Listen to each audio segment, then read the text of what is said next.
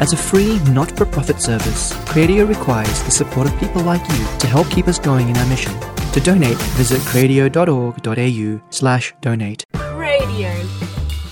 This is Catholics Read on cradio.org.au.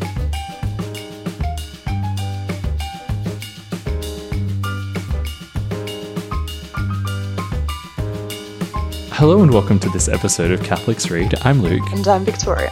And we're currently engaging in time travel um, because we're actually uh, recording this at the end of the this episode, but we're inserting it backwards because if you'd listened to the last episode, you would know that we split the episode in two because it went for a really, really long time. So if you're listening to this episode first before the other one, probably go back and listen to that one because we're pretty much we're just kind of inserting this in the middle, so it's going to like have like zero context. We're just going to go straight into it. So, what do you reckon, Victoria? What's what's time travel like? Do you feel any different? Oh, it's just I feel very David Tennant like. We, we are breaking the space time continuum right now. I'm talking to you from the other side of the yeah. world, and we're inserting this like half an hour before we we actually said it or something. It's very confusing, but nonetheless, they're going to make another Back to the Future about this. It's going to be great. Back to the Future Part 4. Back to the Future Brideshead Revisited. It's going to be great. that would be so weird. Um, okay, let's do it. Okay, so I've got a few notes here. Um, I've got well, my first note was Grace weaving throughout the story. You've covered that mm-hmm. in a much nicer fashion than I could have. It was much more eloquent. So thank you, Luke. Um, and I mean, okay, I've, I've, got to give some context as to where I was reading this book. Well, I should say listening to. As I said, I was listening to the audiobook.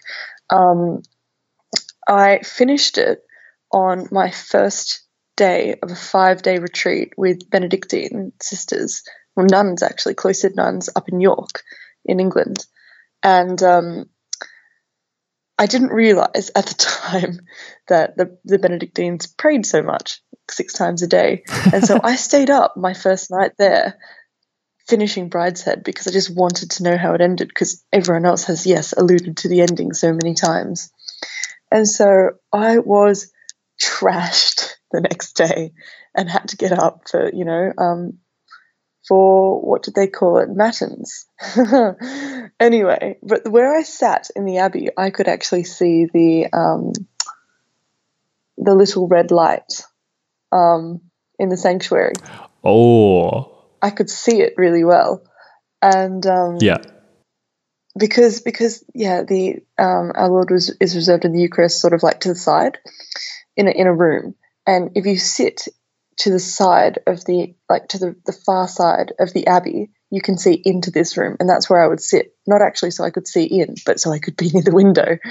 And um anyway and so i was really tired and honestly throughout the whole five days i was quite tired because i never quite got around the six times of prayer a day.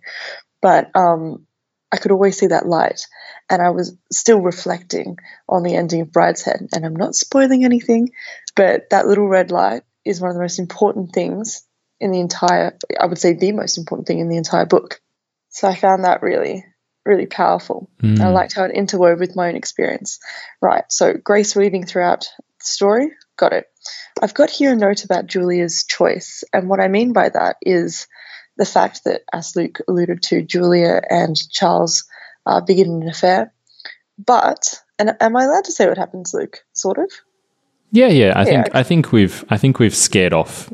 Yeah, okay. I, don't know, I don't know why we're so apprehensive about this. You guys listen to this of your own. You yeah, know, we choice. weren't usually. We weren't usually, but I don't know. It was just I think it was just something about this book that I was like, it's such a. We've gotten timid in our hiatus. We've changed. We're at more extreme latitudes now than we once were. Um, yeah, so Julia and Charles begin an affair, and it causes lots of problems. And there are many really interesting dialogues actually about a 1930s, almost like cradle Catholic trying to explain the concept of annulment to um, someone of no faith. Like those conversations are very interesting. Um, and the fact is that in the end, because of a miracle that the two of them witness concerning um, Lord Marchmain, Julia decides to end this affair and pretty much hints at the fact that, you know, she might just spend her whole life trying to understand these mysteries she was brought up with and, and potentially alone because she's not going back to her, her husband, Rex Mottram, um, who's another fascinating character. Did you visualize? Actually, we're going back to Gatsby now. Did you visualize Rex as what's the name of the guy from um, from Great Gatsby? The the Tom Buchanan? yes yes. Did you? That's who I had in my head for Rex. No, but he but a character like that I actually had, and this is really silly. I had the um, the uh, actor Rex Harrison in my head who plays um, Henry Higgins in um, the Audrey Hepburn movie of My Fair Lady, and simply because uh, they're both American and they're both called Rex, so that was who I had in my head. Um, So I was more thinking characteristics. No, no, no. He does. He does have that kind of Tom Buchanan uh, energy, and um, yeah. Having said that, though, sorry, Rex Mottram is Canadian, isn't he? I apologize. Yes yes. Um, well, it's still America. It's just not the United States of America. continental American. is that a phrase? it is now. Okay, what was I going to say? Yes. Anyway, so I spent the entire book um, really disliking the character of Julia, really disliking her. But towards the end, I think she was the one that I respected the most because because of that decision she made to of her own choice. There was nothing forcing her to, and you got the feeling that you know, while she was at peace with the decision, she was probably going to lead a quieter life with maybe less love in it because of it. And I just I just thought that was so powerful. Um, so I just wanted to say that um, readers can read it and see what they think. I, won't ruin any more. Um, my other my other note was, well, I alluded to it. I'm not going to go into it, but the fact that I just thought at the beginning Charles Ryder to be quite a Nick Carraway, this sort of like exterior character who comes in, who doesn't judge, who is very neutral, um, who observes thing observes things that are immoral and doesn't say anything because he's you know enlightened and liberal. Um, but Charles has that extra notch in his um, character arsenal, I suppose, and I think that he it's that thing that Evelyn Waugh alluded to the the redemption um, that conversion, the fact that Charles doesn't stay like this. That's what I've always kind of not liked about Nick Carraway. He saw all these things, was slightly traumatized, but I'm not quite sure if he ever changes.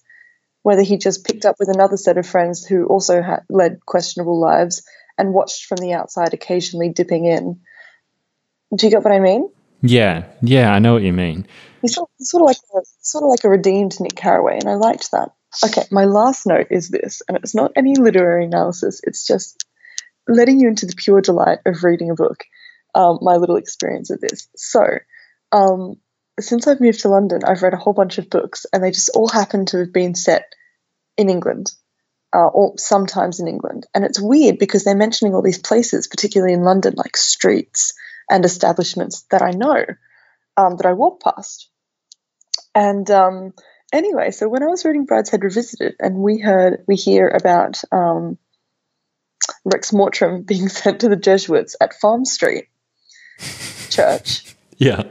it I got so excited because that's the church that some of my friends um, do the music for, the music ministry for, and um, I've been there before, and I've met some of the the priests there, and I started to realize, or I started to learn, especially through the book, but you know, talking to other people, that this was like the central, one of the central city churches when there were much more Jesuits. And it was just it was just interesting. And I I just got really excited. The same thing happened when I read the picture of Dorian Gray and he was walking through Covent Garden. I was like, I was there yesterday. I know what you mean. This is so nice. As opposed to like sitting in Sydney and being like, I don't know where any of these places are. Um, or they're connected. No, that's true. Their That's really true. Um, so I was really excited to see um, some churches that I've you know visit coming up in in the story, and it really made it more real, um, almost like these were people from the past.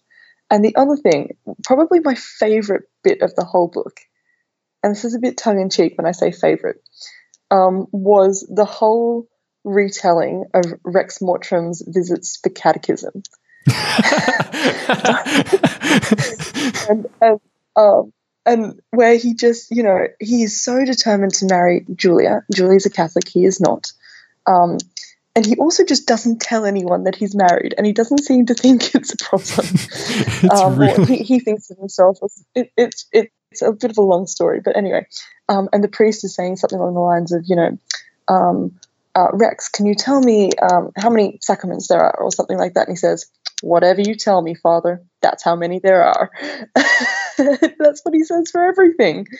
And um, I'm trying to I'm trying to look up this this quote. Um, I don't know if it's I don't know if I'll be able to find it online, but there was this quote. Yeah, here we go. Here we go.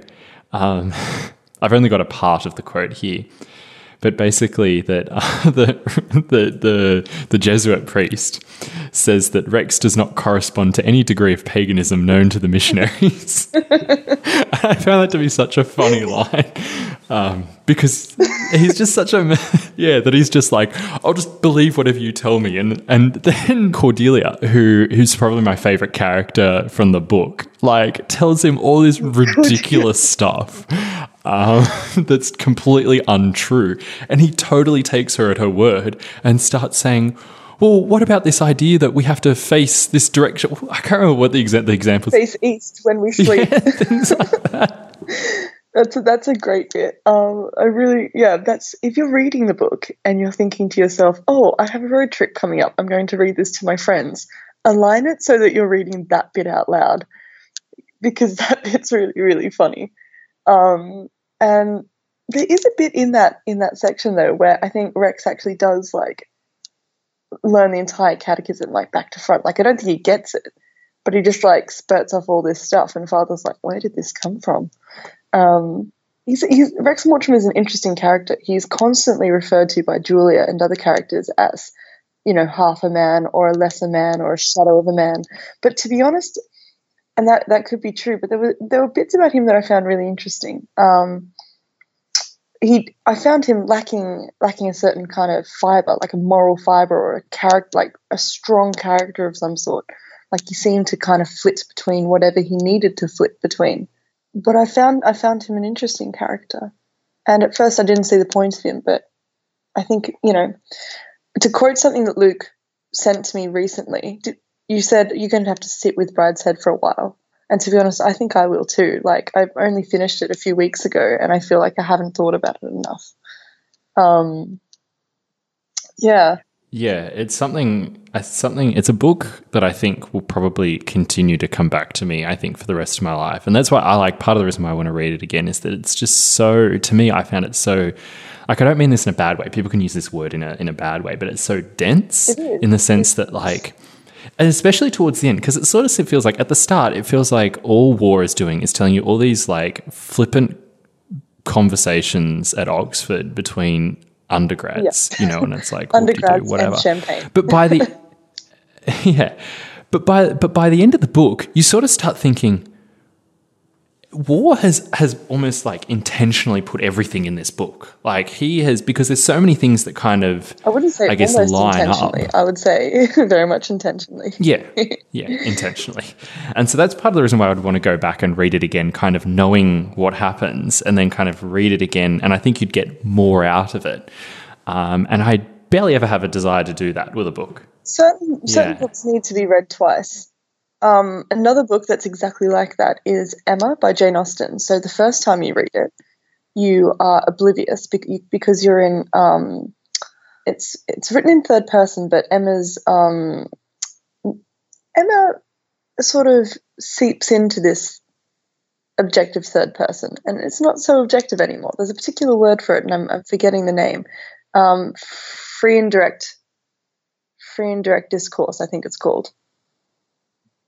I might come back to you with that, Luke. Um, free indirect discourse. And um, anyway, and so the first time you read it, everything's a surprise. Every like you think everything Emma thinks. You think, oh, this person was surely going to marry this person, but then this comes out of the you know woodworks, blah blah blah blah. Until right at the end, there's a big reveal, and you're definitely not. Mm. It's because it's mm. it's very craftily misdirected you. Jane Austen has misdirected you. And it's wonderful. So the second time you read it, you're picking up on things from the first page where you think, wow, okay, there was no way I was going to see that happening, but she's embedded it all throughout, all these little clues. And I think Brideshead is very much the same because I felt the same when, you know, the first time I read the first, like, a friend of mine read the first three chapters or so to me in the car about two two years ago. And I did think it was just a really light tale about, yeah, undergraduates at Oxford. And I thought that was the reason she was wanting to read it to me because it was, I don't know, soothing for the ride or something. I've since realized that's not the case. She was trying to get to more of the meaty bit. Um, but yeah, it is masterfully crafted and it's it's really good. I'd like to read more of Evelyn Waugh's works. It's definitely inspired to. I wanted to ask you, Luke. Probably it can be one of our last points. What did tell me about what you thought of Cordelia? You said she was probably your favorite. She she was probably my favorite character because she she was probably the most sensible person in the book, and yet for most of it she's like twelve. I can see you really liking liking her and just like grasping onto her, her sanity and her reason. I but in the, like in a I guess in a certain sense, I mean, there's there's so much that can be talked about with this book. Like we might do like a, a Brideshead revisited revisited episode or something later on. Um, we could get Chiara. That's such a good idea. Um, with Cordelia, what I found really lovely about her was that she just like I sort of imagined her, and I've heard about um, about nuns like this, that she would end up becoming like this kind of really like a Mother Angelica, perhaps. I don't really know that much about Mother Angelica, but I kind of imagine like from the little bit that I know about her that she's a bit like this, this kind of fiery, kind of very um, uh, you know she knows what's what and she's sticking to it. And kind of part of that comes out in the um, in a conversation that she has with with charles about art. And she says um, oh, that, yeah. what do you think about modern art? And charles says oh it's absolute bosh. And she's like yes that's that's what i thought too and she talks about how she had this this argument with a with a religious sister that was teaching her about um, modern art. And she said, "Oh, we shouldn't criticize things that you don't completely understand." anyway, I just kind of um, it's it's sort of I found it amusing because I'd imagined that Cordelia would go on to become a religious sister and this kind of thing because that's sort of the direction that the book is pushing her towards, and she doesn't. She she does um, join a religious community, um, but finds that she doesn't have a vocation and leaves anyway, that's a whole other thing because that's also quite beautiful what Waugh does with that as well. Um, and look, like I said, there's so much that could be talked about there. Um, but yeah, anyway, I just found her to be such a, she was so funny. She was very, um, she was very sane and very like almost stubbornly sane, you know. yeah. And, yeah. I think she, there's yeah. no coincidence that she is a child for a lot of this book. Um, because you are tempted to dismiss her because she's because she's a child and she can't possibly understand all these adult things that are going on. And to a degree, I think that might be a little bit true. But you know, I think it kind of is is alluding to that that childlike faith that Jesus wants us to have. Um, and she is very smart. You can she's very intelligent. She has these theological conversations with Bridie, who is another character whom I wish we could talk about, but we probably don't have enough time. Um, but the other thing I loved about Cordelia, and it's a very small part, but it is one of the bits that I liked the most, was when Charles met her um, years and years later. Um, after she'd served as a was, as a nurse in the war, was it? uh, a nurse in the I think the Spanish Civil War or something like that. Yeah, the Spanish Civil War. That's right. Um, he first mentions that she looked haggard and unattractive, and you know, let herself down, and all these sort of things. Um, and he, he, only spends like a few days with her, I think, in the house before he starts to kind of revise his um, revise his opinion. And she kind of like there's that bit where she kind of says that like what, what was it? I forget. It was almost like that they're that they're um, I can't remember the exact words that they use, but there's that slight, there's that, uh, there's that conversation between Charles and, and Cordelia, um, where she basically says, you know, because it's from Charles's perspective, and he kind of, as as you mentioned, sees her as kind of like a bit of a waste, really. That she had all this promise, and she's just a bit of a tired waste, and that she says she thought she thought the same thing about Charles and Julia um, yeah. when she saw them, and that I found really interesting but yeah. Anyway, anyway, that's that's a whole long conversation as well. But but we won't. Yeah, we, I forgot about that. I just got chills. It's a whole other thing. You know what? We might we might revisit this in Brideshead Revisited Revisited. I think we've covered quite a good chunk. There's you know there's there's space to talk about Brideshead. There's space to talk about, for instance, their trips to Venice. But I think they're best left for another time because they're very interesting too. I guess the the the only last thing that I want to talk about, and I just want to do this very briefly, um, partially because I don't want to go into it too much because I don't want to sort of like it can potentially be you know things that people argue about and silly things like that. I'm not saying you'd argue with me about it, but I'm just talking about for the sake of our listeners, you know, not dragging everyone into this into something. But um, something that I guess came up while I was reading this is that I have a I have a slight concern that there can be a certain dismissiveness of writers, kind of from the um, the immediate pre-conciliar period.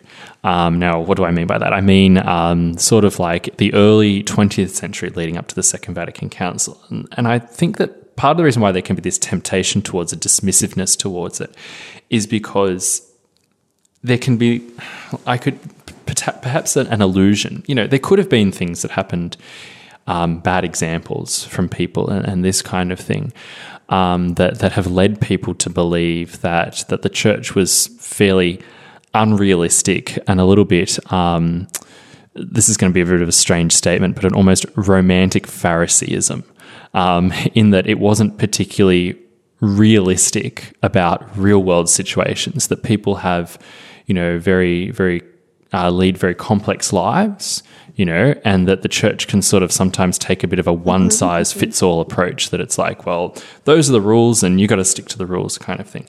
And obviously, we always need to, to, to avoid a kind of Pelagianism um, and, and a Pharisaism um, and, and that kind of thing. But something that I find very, um, and obviously they do have a point there, you know, people people who who would say that kind of thing. But I would say that that particularly Waugh, I found that in this book kind of debunks that myth to a certain extent that that pre-conciliar writers and that the pre-conciliar church wasn't particularly um, was quite ignorant of, of the real world situation of people and what the church can offer people in the real world. Um, this book to me kind of demonstrates that that it is it's a super messy book. It's messy as there's awful things that happen. There's people with big problems, and mm. it doesn't offer simple solutions.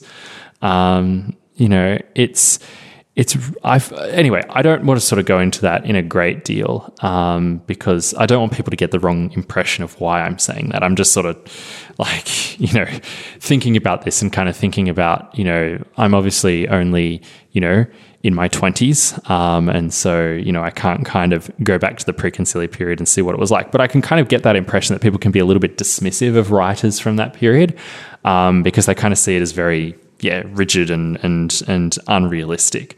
Um, but I think that Brideshead kind of speaks against that a bit, that it's, that it's firstly um, very realistic, but also secondly, very faithful um, to to the church's teaching and to how God's grace can work through um, through His will, really, um, and Ooh. through what you would call I don't know what you'd call it, but I guess through through orthodoxy, I guess you could say.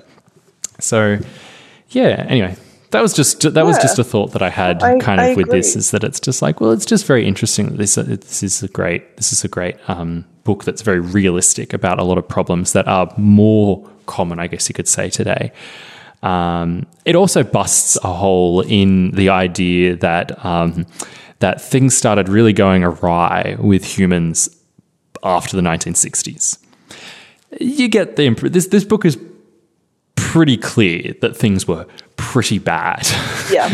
it's not as though the world was sinless prior to the 1960s. Um, so that as well, you yeah. know, there's no, as you've mentioned before on another episode, there's no golden age. No. You know, and this very much speaks to that as well. So yeah, it's it's fascinating. Yeah, I like how the church is seen to be within um, the messiness of everyday human life. Like, uh, what's the name of the priest in this book?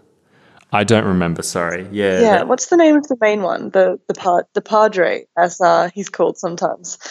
Um, I can't remember his name, but he like one of my other favorite bits is when he makes uh, a few visits back to the house during um, Lord Mar- uh, Marchmain's illness, and how sometimes he just sits at the table and chats with Charles, or sometimes he tr- you know he makes a visit into the bedroom and um, to see if he wants to receive um, uh, absolution or hmm. anything like that, um, and gets you know tossed out. But he comes back and he's and he's smiling and he's and he's understanding and he's not expecting everyone to you know uh, put on a habit and join him in you know join monasteries or anything mm. like that. He's very much aware of his sheep. I think his flock. Mm.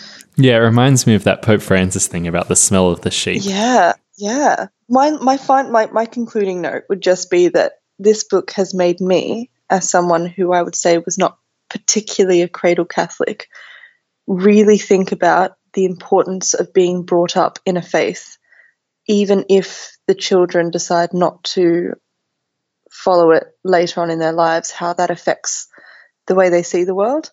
And mm. um, especially other members of the family, and how it informs your um, your particular moral code or lack thereof. Um, because you you constantly hear Julia and Sebastian sort of saying something along the lines of, "I wish I didn't have this, but because I do, I see something different, and I cannot change that." Hmm. Do you get what I mean? Yeah, yeah, I know exactly. It's a constant theme in the book, and I found that found that fascinating absolutely fascinating. Um, I wish I had the quotes here. I don't.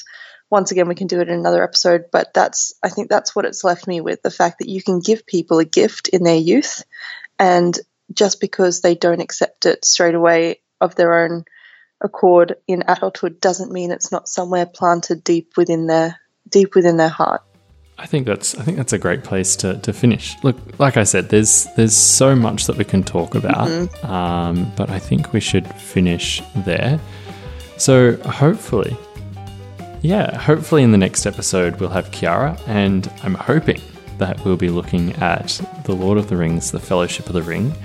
Um, finally, it seems. Um, so yeah, join us uh, next time for for that episode. Hopefully, bye. Bye.